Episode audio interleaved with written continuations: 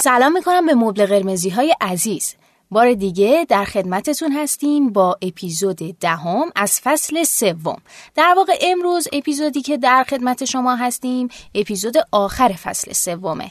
امیدوارم که تا به الان موضوعاتی که مطرح شده رو دوست داشته باشیم و براتون مفید بوده باشه. در قسمت قبلی برنامه ما به موضوع کودک همسری پرداختیم و تصمیم گرفتیم که تو این قسمت هم با یه روی کرد و نگاه دیگه به این موضوع بپردازیم. در کنار کارشناس محترممون خانم لوزا مینایی هستیم و البته یک مهمان ویژه.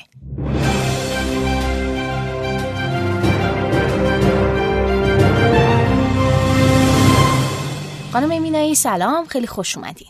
سلام عرض می‌کنم خدمت مبل قرمزی های عزیز در خدمتون هستم. خب خانم مینایی من می‌خوام ازتون در واقع این درخواست رو داشته باشم که مباحثی که توی اپیزود قبلی مطرح شد و یه مرور و جمعبندی کلی داشته باشیم تا بعد بریم سر بحث امروزمون. بله حتما. قسمت قبل در مورد بلوغ صحبت کردیم که گفتیم هشت نوع بلوغ رو تعریف کردیم و گفتیم که برای ازدواج باید فرد به اون هشت نوع بلوغ رسیده باشه. و مهمترینش هم بلوغ جنسی بود. بعد اومدیم انواع ازدواج رو صحبت کردیم گفتیم دو نوع ازدواج داریم یکی اینکه همسن با همسن ازدواج بکنه و در مورد ازدواج کودکان یعنی به فرض بگیرید که دختر 13 سال پسر 15 سال به این صورت باشه و یا اینکه یک فرد بزرگتر و یک فرد کوچکتر باشه که اونم بازم به دو نوع تقسیم بندی کردیم. فرد بزرگسال ازدواج اولش باشه و یا اینکه ازدواج چندمش باشه. که اینجا می‌خوام یه مسئله یا مطرح بکنم. مسئله پدوفیلی هست. متاسفانه بعضی از افراد البته آمارها خیلی پایین نشون میده. ولی می‌خوام این مسئله رو عنوان بکنم. بعضی از افراد هستن علت اینه که میان ازدواج می‌کنن با دختران کم سن و سال. شاید به این دلیل باشه که مبتلا به پدوفیلی هستن. و تمایل دارن که با کودکان رابطه داشته باشن. و اینی که وقتی که اون کودکی که باش ازدواج کردن به سنی می‌رسه که دیگه علاقه بهش ندارن اونو پس می‌زنن و ازدواج بعدی رو انجام میدن. در مورد تبعات ازدواج صحبت کردیم. بارداری های زودرس کودکان نارس. بله بله. بود روانی و اجتماعی رو صحبت کردیم. و حالا بقیه مسائلی که در موردش مفصلا توی جلسه قبل صحبت شد. بسیار عمالی به نظرم واقعا جنبندی خوبی بود یعنی در مباحث قبلی که مطرح شد. فکر نمی کنم نکته ای مونده باشه که در موردش بخوایم حرف بزنیم یا چیزی که محجور مونده باشه. آمارها هم که فکر کنم به حد کافی انقدر تو فضای مجازی و وب هست که اصلا واقعا دیگه احساس می‌کنم نیازی نیست که ما هی بخوایم آمار ارائه بدیم. پس به نظر وقتشه که یکم ملموستر به این ماجرا بپردازیم. من اول برنامه هم اشاره کردم که یه مهمان داریم. مهمان ما بسیار محترم هستند و ایشون کودک همسرن. و تصمیمی که گرفته شده اینه که اسم ایشون در واقع اصلا ذکر نشه به خاطر حفظ حریم شخصیشون.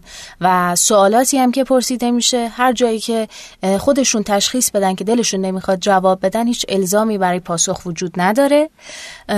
ایشون در سیزده سالگی ازدواج کردن. و در ادامه شما میشنوین که چه اتفاقاتی رو از سر گذروندن و به چه شکل تا به الان به اینجا رسیدن.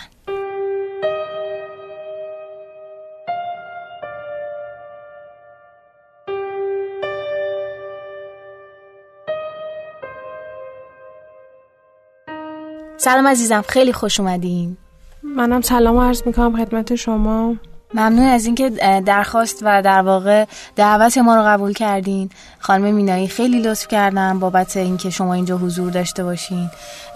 من می‌خوام که از ابتدا اصلا از استارت بپرسم که چند سالگی شما دقیقا ازدواج کردین؟ اون موقع مدرسه می‌رفتی؟ و اینکه آیا کسی که باش ازدواج کردی فامیل بود؟ غریبه بود. اصلا از قبل میشناختیش یا نه؟ من در سن 13 سالگی ازدواج کردم. تازه دوره راهنمایی رو شروع کرده بودم و همسرم نسبت فامیلی خیلی دور داریم. یعنی مثلا مادرشون با مادر بزرگ من فامیل بودن. می‌شدن همشهری به قول معروف. کلا نمیشناختمشون. یعنی اصلا ندیده بودمشون. یه عروسی بود همسر منو دیده بود و به خانوادهش پیشنهاد کرده بود که که من یه خانومی رو دیدم. می‌خوام باشون مثلا بریم ببینیم مثلا خانواده رضایت بیده ما بریم برای خواستگاری یا واسه ازدواج اینا. این یه دو ماهی طول کشید که بخواد مثلا برسه به خواستگاری و اینا. بعد من اول هم خانواده هم مادرم هم پدرم. خانواده مادرین به شدت به این ازدواج تو سن پایین رضایت نداشتن, رضایت نداشتن. اصلا راضی نبودن بین ازدواج. چون هم سن همسرم خیلی بیشتر بود هم تفاوت فرهنگی همون خیلی بالا بود. همسرتون چند سال از شما بزرگتر بود تو ده سال. ده سال. ده سال بزرگتر بود. یعنی شما سیزده سالتون بود ایشون 23 سالشون بود. دقیقا درسته. من تازه وارد راهنمایی شده بودم. دولوش یک ماه گذشت از این قضیه. در طور مدرسه یک ماه گذشت که اومدن خواستگاری و اینا. گفتن بعد چون من خیلی سنم پایین بود درک از مطلب ازدواج نداشتم که ازدواج اصلا یعنی چی؟ یعنی اصلا واسه چی باید آدم ازدواج بکنه؟ همینطوری چون مثلا این خواستگار که پیش اومده بود گفته بودن به پوش بنده این دو سه نفر دیگه اومده بودن. فامیلای مادری من اومده بودن مثلا می‌گفتن آها شما که می‌خواید مثلا دختر تو بدی به, به ایشون بده من که فامیلم. من دخترتو نگه میدارم مثلا حواسم بهش هست و از این جور حرفا. خب این ماجرایی که تعریف می‌کنی دقیقا حالا حدودن در چه سالی پیش اومده بود اتفاق افتاد؟ 85 اینا می‌شد. سال 85 پس در واقع تو از بین چند تا گزینه که داشتی تو سن دوازده سالگی سعی کردی با اون منطقی که تو اون سن داشتی بهترین گزینه رو حالا بر اساس اون فرضیات خودت آره. یه بچه دوازده ساله تونستی یه انتخابی انجام بدی که به نظرت انتخاب مناسبی بوده. بعد خونوادت که خب اولش موافق نبودن. چی شد در واقع به این قضیه تن دادن؟ یعنی بعدش دیگه رضایتشون جلب شد نسبت به این ماجرا؟ آره خانواده همسرم خیلی تاکید کرده بودن که نه ما باید مثلا دختر شما حتما باید با هم ازدواج بکنن. بعد مادر من مثلا بهشون گفته بود که با دختر من کوچکترین کار خونه نکرده. مثلا یه کوچکترین کار خونه میشه یه ظرف شستن معمولی گدگیری کرده. حتی این کارم نکرد. اینم بلد نیست. که من میشه جاری من. جاری منم بازم تو همین سن کم ازدواج کرده. یعنی اون 15 سالش بود ازدواج کرده. و بردشترم تنها حرفی که به من زد گفتش که خب نگاه کن الان جاری شما هم که بخواد بشه همسر منم تو سن پایین ازدواج کرده. یاد گرفته. من یادش دادم. زندگی کردن و و سعی می‌کنیم به مادرم می‌گفت سعی می‌کنیم دختر شما رو هم همینجوری بار بیاریم. همینجوری ازدواج کنیم. مثلا ازدواج که کرد خانم خوبی تربیتش کنیم. آره. یک خانه خانه داره بر اساس اون معیارهای. سنتی که توی ذهنشون هست. من می‌خوام ببینم که بقیه مسائل چیه. یعنی اینکه چجوری حل تعارضات بخوام بکنن زن و شوهر با هم دیگه مهارت های زندگی های اصلا گفتمان اصلا حرف بزنن دقیقا مهارت ارتباطی. چقدر اینا رو بهتون یاد دادن توی حالا اون خانواده شوهر که بهتون قول دادن که اینا رو یاد بدن؟ چقدر بهتون یاد دادن؟ بعضی جاهاش خیلی به درست یاد می‌دادن و بعضی جاهاش به نفع خودشون یاد می‌دادن. مثلا می‌گفتن که خب اینو باید این کار بکنی چون رسم خانواده ما اینه. مثلا این قانون زندگی قانون خانواده ما اینه. بیشتر اینجوری بودش که به اونجوری که خودشون دوست داشتن مثلا تربیت می‌کردن. اونجوری که مثلا می‌گفت مثلا می‌دیدیم می‌رفتیم مجالسی مهمونی که بود می‌گفتن باید اینجوری رفتار بکنید چون اون جاری بزرگه اونجوری رفتار می‌کنه. این باید و نباید تو بر اساس منافع شخصی خودشون میچیدن.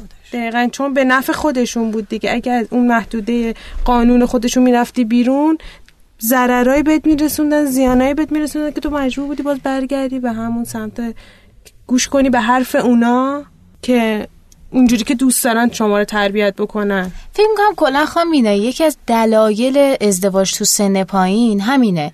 اینکه تصورشون اینه که می‌تونن اون طرف رو بر اساس چیزی که خودشون می‌خواد معیارهای خودشون یه بچینن. گلی میمونه که ما هر جور دوست داریم گل و شکل میدیم. این طرز فکر اون شخصیه که می‌خواد با بچه ازدواج بکنه به نظر من. و یه سوالی که من برام پیش اومده میگه قبل از ازدواج خب دختر و پسر میشن با هم حرف می‌زنن.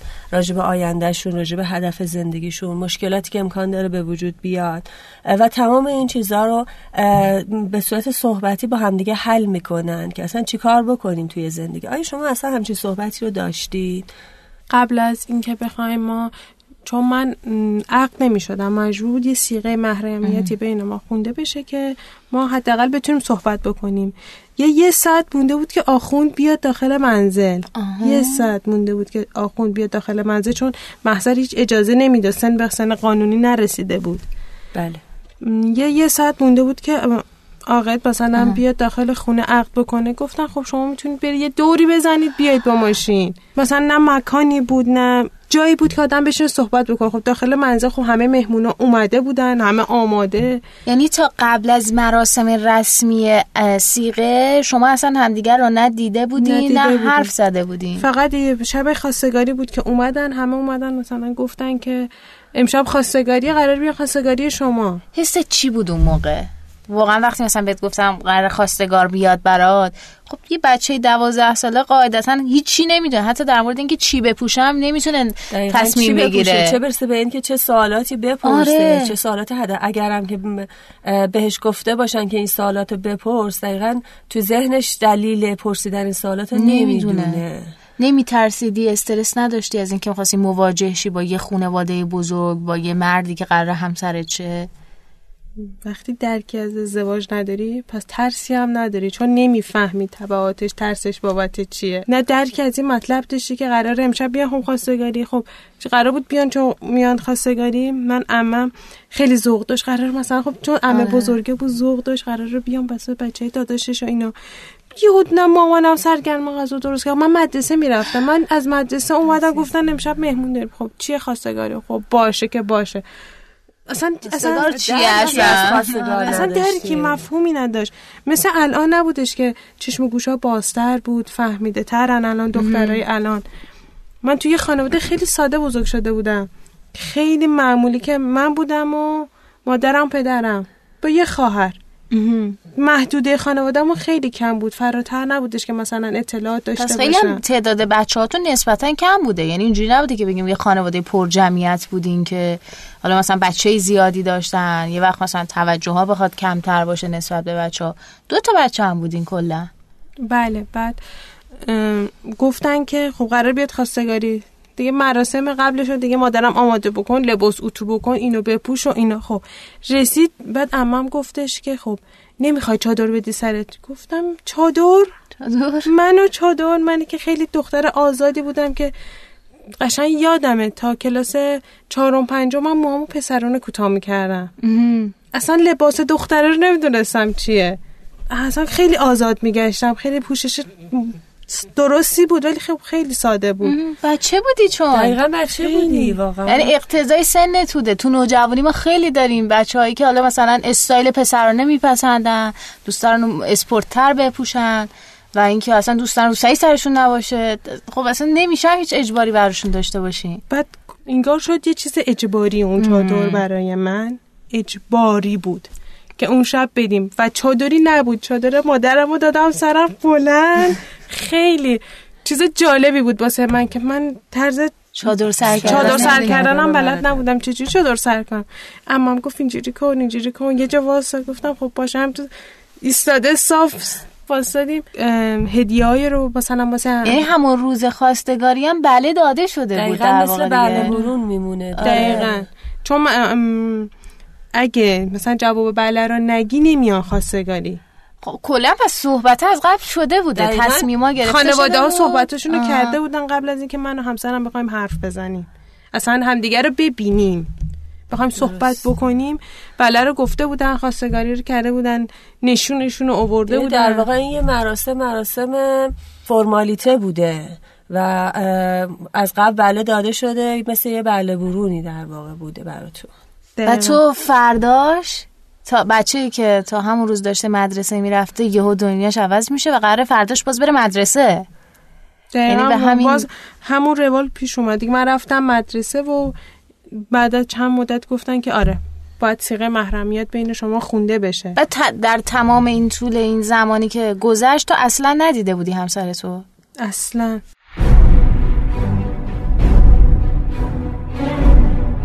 تاریخ خانه تاریخ. پادکستی برای تاریخ ایران تا شخصیت های مهم ملی در برهی از تاریخ کهن و معاصر ایران بررسی شوند. علا با بعضی از تغییراتی که به خاطر انقلاب سفید شاه شکل می گرفت دنیس رایت می نویسه وقتی سال 1963 به ایران اومد و استوارنامه سفارتش خب مراسم سیغه تموم شد و بعد از اون بالاخره یه, یه سری مسئولیت ها رو دوش تو اضافه شد و قرار شد که از اون لحظه به بعد به عنوان یک آدم بالغی که حالا شوهر داره رفتار کنی. تجربه از اینجا به بعد چطور بود؟ تجربه خیلی سختی بود که از یه دنیای دیگه وارد دنیای دیگه شدی. تا الان خودت بودی و مادر تو. دوران بچگید الان خودتی تنها. و یک همسری که باید به خانوادهش زندگی بکنی. چون همسرم همه تمام زندگیش خانوادهش بود. تمام زندگیش. که اینکه مثلا من امشب باید بریم خونه مثلا خواهرم. خب بریم. و رفتن های همانا بعد بحثایی که پیش میومد همانا. چون من سنم کمتر بود خب وارد جمع اونا نمی شدم گوشه گیری می‌کردم یه کنار میشستم. با خب اونا هم چون بچه داشتن خب من سنم به بچه اونا نزدیکتر بود. در حد چهار پنج سال با مثلا با بعضی از خان مثلا خانواده همسن با بچه‌اش اصلا همسنن. با اونا بیشتر صحبت می‌کردن. خب سنم ایجاد می‌کرد که مثلا با اونا صحبت می‌کنم. حرفم با اونا خوش میومد بازی کنی اصلا. دقیقا. به اون سمت می‌رفتم و همسرم بعدها میگفتش که می‌رفتی مهمون تموم شد. برای چی رفتی اونجا صحبت کردی؟ برای چی با فلانی حرف چرا نیومدی اینجا؟ به قول معروف من نه خودم بچگی کردم نه جوونی کردیم. چون بچگی اون از دست دادیم دیگه بچگی نکردم. حالا این دوره تموم شد. یعنی با تمام اختلافاتش دوره نامزدی به پایان رسید. تو همچنان مدرسه می‌رفتی تو اون تایم دیگه؟ یعنی آره من مدرسه می‌رفتی.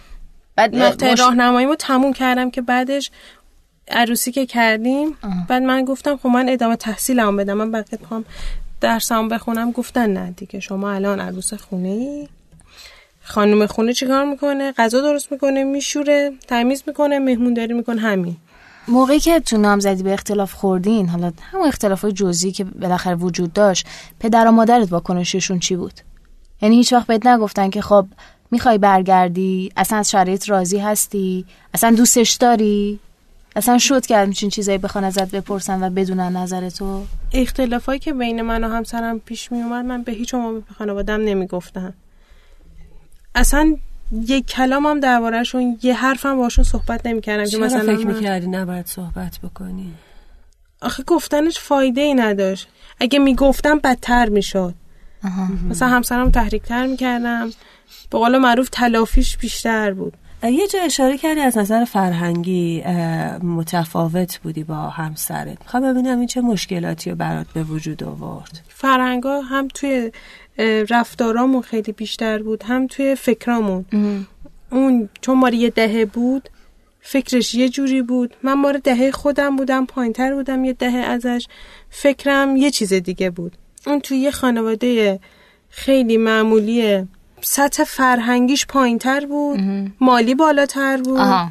و من توی خانواده هم مالی بودم قش بالا هم طرز فکر کردم چون من توی شهر بزرگ شده بودم. خب می‌دونستم داخل شهر چجوری زندگی می‌کنن یا همون پوششامون چطوری بود. بیشتر مشکلات تمام روی همون پوششا بود. مثلا میگفتش که نه. من خانوادم میگن حتما باید اینجوری پوشش داشته باشه و من اونجوری که بزرگ شده بودم دوست داشتم پوشش داشته باشم. مثلا توی توی خیلی از مراسم ها می‌گفتن حتما باید چادر بدید سرت. ما رسممون اینه. ما رسممون اینجوریه. و من می‌گفتم نه خب من شما من اینجوری قبول کردی دیگه. پس من همینم. دو ماه قشنگ یه دو ماه مونده بود به مراسم عروسی ما رفتیم عقد کردیم. آها من دیگه مقطع راهنماییم تموم شده بود. خورداد ما امتحانش که دادیم من دیگه رفتیم واسه عقد. رفتیم عقد کنیم وارد شناسنامه بشیم. سر سفره عقد من مادرم پدرم و برادر همسرم اونجا بود. همسرم با لباس کار نشست سر عقد.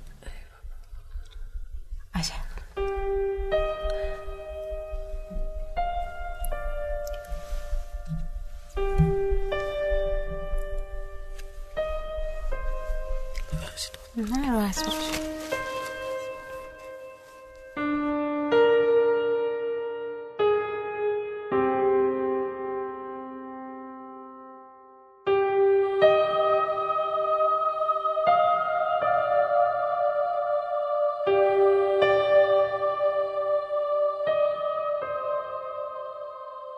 چون من همسرم خودش رفته بود وقت محضر رو گرفته بود تعیین کرده بودش که مثلا چه جایی بریم و اینا و خیلی مثلا هول هولکی عجله بود.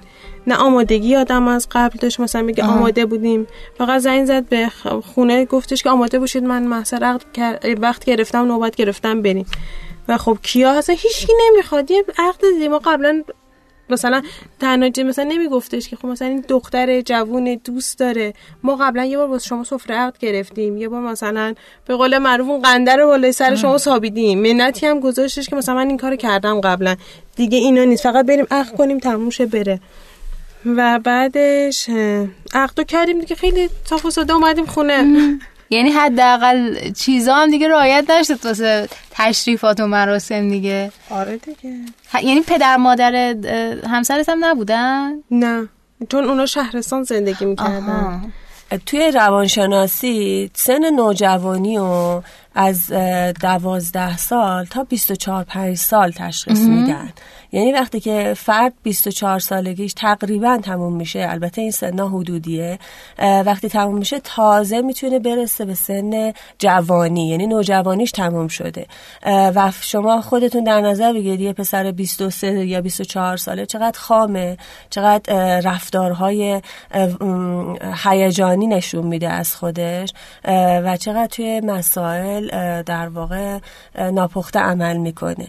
حالا یه پسر 22 ساله درسته که 10 سال با خانومش فاصله سنی داره ولی خودش هم واقعا نیاز هنوز به کودکه. حمایت داره هنوز. هنوز نوجوانه نوجوانه، آره. احتیاج به حمایت اطرافیان داره حمایت خانواده داره و اینکه اصلا نمی‌تونه خیلی درست زندگیشو هدایت بکنه و زندگیشو هندل بکنه وقتی وارد عروسی کردیم یکی دو روز اولش که خیلی نرمال گذشت. بعدش خب هی سختتر شد. من نه کار خونه بلد بودم نه غذا درست کردن بود نه مثلا رسیدگی به امور رسیدگی به. امور خونه و مثلا ازدواج و نمی‌دونم که الان ازدواج کردم باید چی کار بکنم و چه جوری رفتار بکنم. و خیلی سختتر بود که مفهومی از ازدواج نداری مفهومی از همسرت نداری. اصلا نمی‌دونی باید چجوری همسر داری بکنی. بلد نبودم. می‌خواستم قول همین. ازت بپرسم. ببین می‌تونی به این سال جواب ندی یا چون احساس کنم یکم شخصی ولی مواجهت با وظایف زن و شوهری چطور بود برات؟ چقدر سخت بود؟ یعنی اصلا اولش اذیت نشدی؟ یعنی نخورد تو ذوقت؟ یعنی اصلا پیش زمینی داشتی نسبت به این ماجرا؟ چون من هیچی دربارش نمی‌دونستم ندونسته رفتم سمتش و هیچ آگاهی دربارش نداشتم. الان عوارضش رو می‌فهمم چقدر بده. الان تازه می‌فهمم. به این سن که رسیدم تازه می‌فهمم یعنی چی. تو اون سن هیچی نمی‌دونستم. فکر می‌کردم زندگی شده یه خاله بازی یه چیز معمولی وظیفم این کار رو انجام بدم. در صورتی که خب وظیفم نبوده می‌تونستم این کار رو انجام ندم. خب یه چیز دو طرف هست دیگه. منم باید بخوام دیگه. ولی الان می‌فهمم که نه اگه نمی‌خواستم هم نمی‌شد. و اون موقع اجبار بود. باید باشه. باید این کارو بکنی باید وظیفه زنونگی تو انجام بدی. فکر می‌کنم تنها چیزی که میشه برای این موضوع گفت یعنی تنها اسمی که میشه براش گذاشت یه نوع تجاوز خونگیه. یعنی شاید از لحاظ شرعی درست باشه ولی واقعا اسمی که براش میشه گذاشت صرفا فکر می‌کنم همین باشه. دقیقا دقیقا همینه. یعنی توی تعریف کودک همسری که ما اون هفته صحبت کردیم در موردش من اشاره کردم یه تجاوز قانونی هستش. چون واقعا کودک درکی از این مسئله نداره و مسلما خیلی حس بدی خواهد داشت. بارداری چه زمانی اتفاق افتاد؟ و اینکه آیا اصلا ببین بچه ای که هنوز هیچ تصوری از زندگی زناشویی و زندگی مشترک نداره یهو میفته تو اینکه حالا قرار مادر شه. یعنی وظایف همسری رو هنوز نمی‌دونه و وظایف مادری هم روی دوشش میاد. دقیقا سختترین چیزش همونجا بود که ما یک سال بعد از عروسیمون همسرم گفتش که خب فلانی بارداره و بچهش هم پسره. شما نمی‌خوای باردار بشی؟ شاید شما پسرزا نباشی دخترزا باشی. با یعنی اینم یه استرس مضاعفی شد که اگر بچم پسر نشه چی؟ آه. و بدترین چیز بود که خب چون سنم کم بود جوابی نداشتم که جوابی بهش بگم که مثلا اونو قانش بکنم یا به قول من یه تو دهنی باسه اون باشه. و گفتم خب باشه. خیلی راحت خب باشه. ما هم بچه دار میشیم. ولی این که اول آدم مثلا با تنها فکری که مثلا من با اون سن کمم می‌کردم بچه هم سالم باشه و اون تنها فکری که می‌کرد بچهش باید پسر باشه. وقتی میگم مثلا طرز فکرامونم با هم فرق می‌کرد توی این بود. اون یه چیزی رو می‌دید من یه چیز دیگر رو می‌دیدم. همونه دیگه. وقتی که قبل از ازدواج شما فرصتی نکردید که بشینید با هم دیگه صحبت بکنید و اصلا ببینید که طرز فکراتون چجوریه. آیا هم هیجانی هستید؟ آیا می‌تونید اصلا در کنار هم زندگی بکنید؟ همینجوری بدون بدون هیچ چیزی فقط به صرف اینکه اون آدم آدم خوبیه با هم نشستید زیر یه سقف. و یعنی که مسلما یعنی یه چیز طبیعیه که باید اتفاق بیفته این دعواها و مشکلات. بارداری سختی داشتی؟ اصلا طرز فکری نسبت به مادر شدن مادر بودن داشتی؟ وقتی باردار شدی نترسیدی از مواجهه با اینکه یه موجود داره تو بدنت رشد می‌کنه؟ هیچ حسی نبود. تنها حسی که بود باید پسر باشه. چون اینجوری تو مغزم فرو کرده بودن. عجب. من خب من دوازده سیزده, سیزده سالم بود که ازدواج کردم. تمام آخر هفته رو به خانواده مثلا همسرم بودم. ایدا با خانواده همسرم بودم. تابستون در طول سه ماه تابستون رو کلا با خانواده همسرم بودم. من نه مهر مادری دیدم نه پدری دیدم که حالا بخوام اینا رو روی بچه خودم امتحان بکنم. خیلی بارداری خب سختی بود. من چون تنها بودم. حق این که مثلا برم مادرم ببینم نداشتم. اونم اگه می‌رفتم در حد یک ساعت. تماس می‌گرفتم دارم میرم و تماس می‌گرفت برو خونه. الان باید بری دیگه خونه. یک ساعت دیگه تموم شد دیگه بسته دیگه. یک ساعت تموم شده. و خیلی زایمان خیلی بدی بود. شرایط خیلی بدی بود. برای من تعیین کردم باید ازدواج کنی. تعیین کردم باید باردار بشی. تعیین کردم خب الان دیگه یه مادری. الان یه خانم خونه ای زن خونه ای و مادرم داری میشی. یعنی الگوهای تعریف شده رو دادم به شما شما باید باش زندگی می‌کردی. آره قوانین بازی رو به من گفتن گفتم باید بازی کنی. حالا تو این بازی شکست می‌خوری یا سربالن از این بازی میای بیرون؟ خیلی سخته که تو هیچی نمی‌دونی و داری بازی می‌کنی. یه, یه بازی که خیلی جاهاشو دوست نداری بازی کنی و مجبوری نقش بازی کنی. خیلی سخته مسلما خیلی سخته میشه هنوز با هم زندگی می‌کنین؟ من همسرم فوت کرده حدود چند سال بعد از بچه دار شدنتون؟ یه دو سالی هست الان فوت کرده. من بچه دومم به دنیا آمده آها پس شما یه بچه دیگه هم به دنیا آوردین. اون در چند سالگی بود؟ بعد از پنج شیش سال می‌شد. بچه دوم به دنیا آمد که اون ناخواسته بود. اصلا درباره صحبت نشد برنامه ریزی نشده بود که من خیلی وقتا می‌گفتم من اصلا نمی‌خوام بچه دومی داشته باشم. چون هم مدیریتش سخته هم اینکه یه بچه رو آدم داشته باشه به خیلی جاها برسونتش و چون من خودم درس نخوندم همسرم درس نخونده بود گفتم دیگه حتما باید پسرم درسشو بخونه به بهترین جاها برسه. و ناخواسته متوجه شدم که من باز باردارم. و و همین هم هست دیگه. وقتی که سن کم باشه به خاطر این عدم آگاهی واقعا راه های پیشگیری از بارداری آموزش داده نمیشه و اون فرد بلد نیست که چی کار بکنه. به خاطر همین امکان این اتفاقات خیلی زیاد هست.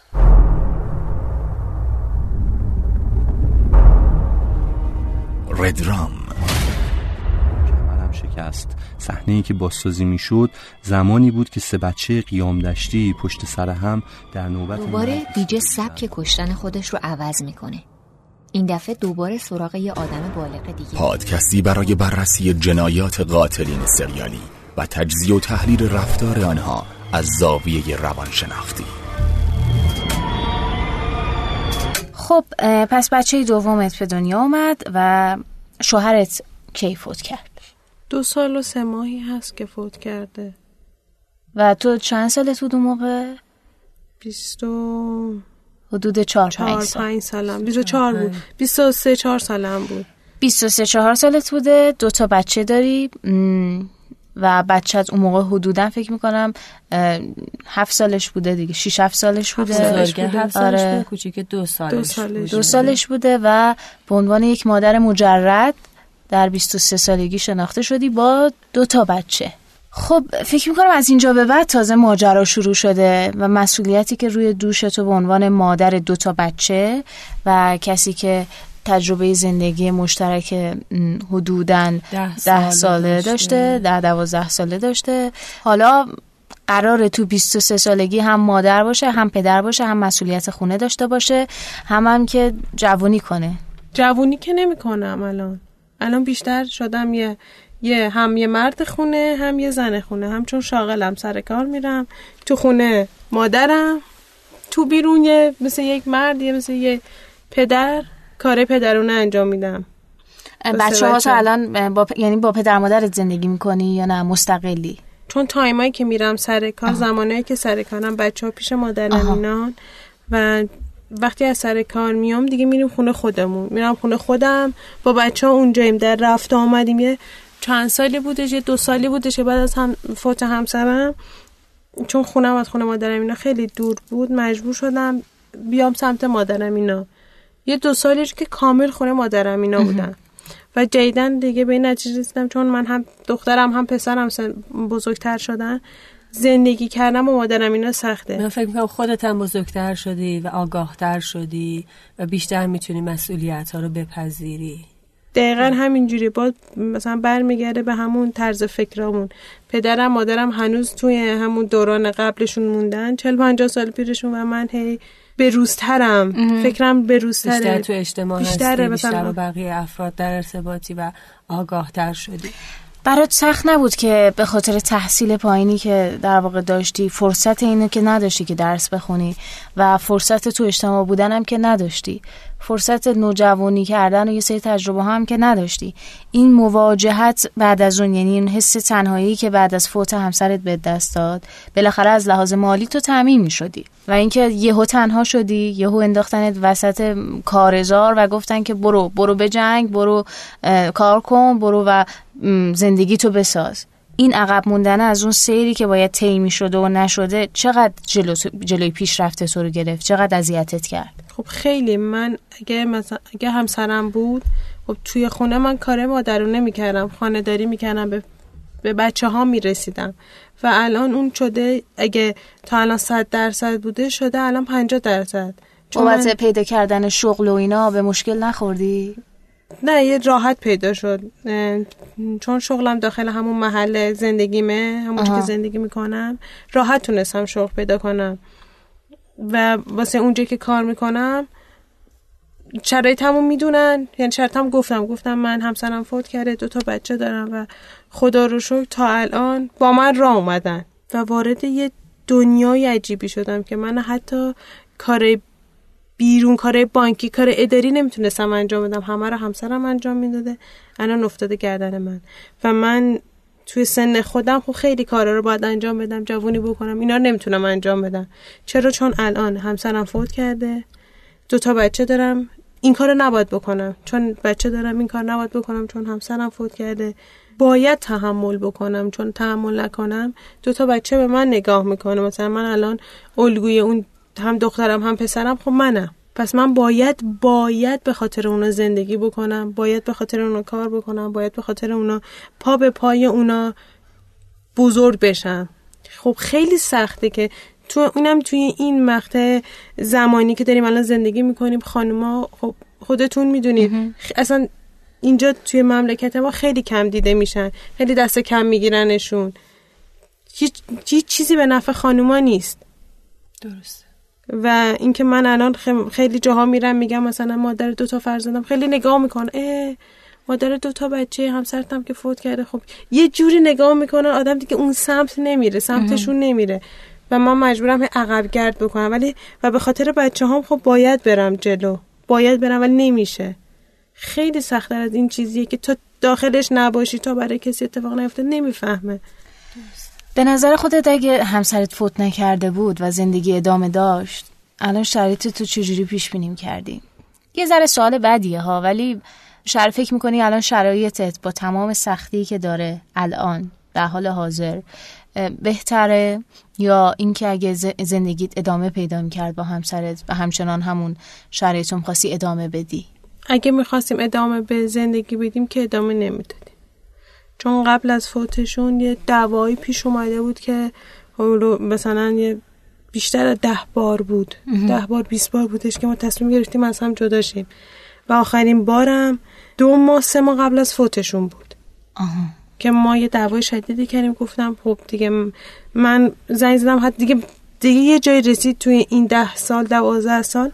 من یه تصمیم گرفتم هم به خانوادهش بگم هم به خانواده خودم. و تنها کاری که کردم اول زنگ زدم به پدرم. گفتم من دارم میرم خونه همون برادرشون شما هم بیاد اونجا. چرا؟ گفتم بیاد اونجا صحبت می‌کنیم. و گفتم جدا میشیم بچه ها آن بعد تنها چیزی که مثلا می‌گفتم میگو خب باشه جدا شیم ولی بچه ها مال من توافقی از هم جدا بشیم. و من می‌گفتم نه. چرا توافقی؟ پس یا بچه ها رو من بده یا مثلا حقوقی که داری. آره حقوقی که مثلا باید به من برسه و اینا. می‌گفتن نه. می‌گفتن مسخره می‌کردم می‌گفت خب باشه. برو بگیر. برو بگیر. مثلا دولت که بهت نمیده که نصفشو بهت میده. زیاد بهت نمیده که. گفتم آره واسه تا حالا ازدواج که بکنی دیگه بازم به تعلق نمی‌گیره. بعد من گفتم من یک بار ازدواج کردم. دیگه ازدواج نمی‌کنم. چون ترسیدم از این ازدواج. گفتم دیگه به هیچ عنوان من ازدواج نمی‌کنم. و دعوای طول کشید و اینا. ما اگه می‌خواستیم ادامه زندگی نبود. خب پس اصلا کلا قبل از فوت همسرت به نقطه صفر رسیده بودیم دیگه. دقیقا همین مثلا ما هفته قبل اشاره کردیم که اکثر این افرادی که سن پایین ازدواج می‌کنن وقتی که بزرگ میشه وقتی که می‌فهمن که خودشون انتخاب نکردن و در واقع من اینجا چی کار می‌کنم؟ من نمی‌خوام این زندگی رو. اکثرا به طلاق منجر میشه. و خب راجع به مسائل بعدیش هم صحبت کردیم که اگه به طلاق منجر نشه امکان خودسوزی خودکشی فرار از خونه و تمام مسائل وجود وجود داره. می‌خوام ببینم که هدفت برای آینده چیه؟ به جز بچه ها یعنی انقدر مانور نده رو بچه. خودت چی می‌خوای؟ برای زندگی شخصی خودت فکری کردی؟ یعنی هدفی گذاشتی که مثلا تا سی سالگی به این نقطه برسم؟ الان نمی‌خوام که صرفا فقط در مورد وظیفه مادری حرف بزنی. یعنی اصلا به خودت آره. فکر بکنی. خودم فکر نکردم تا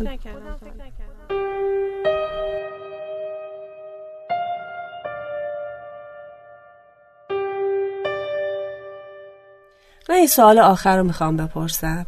اینه که اگر که بخوای توصیه بکنی به والدینی که بچه هاشون کوچیکه همون خودت تو دوازده سیزده سالگی هستی فکر بکن که والدینی باشن که بچه های این سنه داشته باشن و بخوان این شرایطی باشه. چه توصیه بهشون می‌کنی؟ توصیه نیست. من میگم ازشون می‌خوام. خواهش می‌کنم که به هیچ عنوان به هیچ عنوان.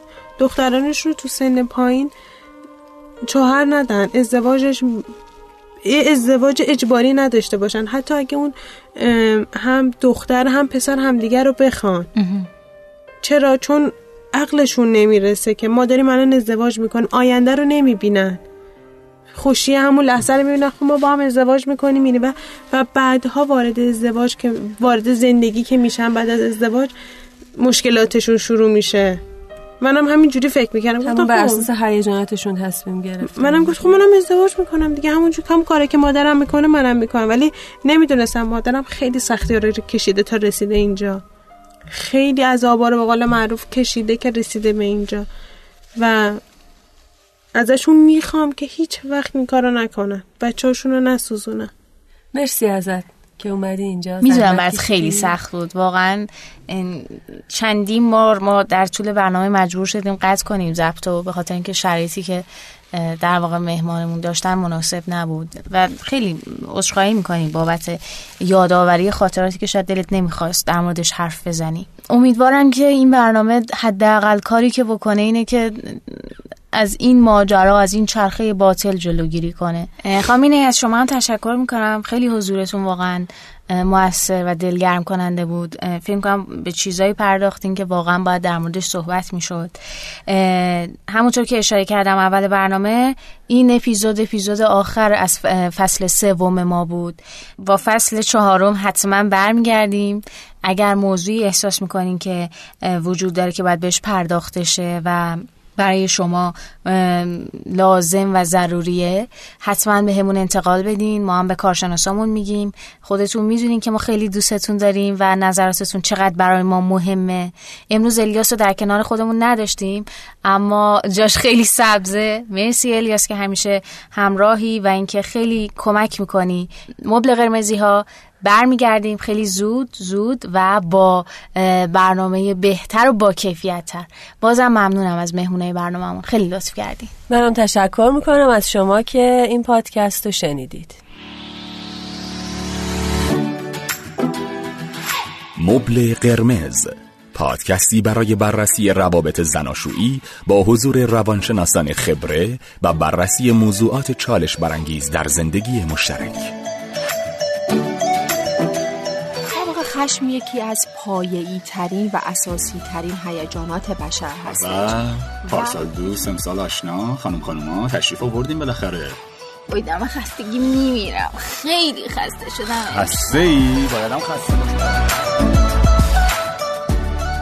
این پادکست ها رو در پلتفرم صوتی یا اپ شنوتو بشنوید یا در سایر اپ های پادکست جستجو و دنبال کنید.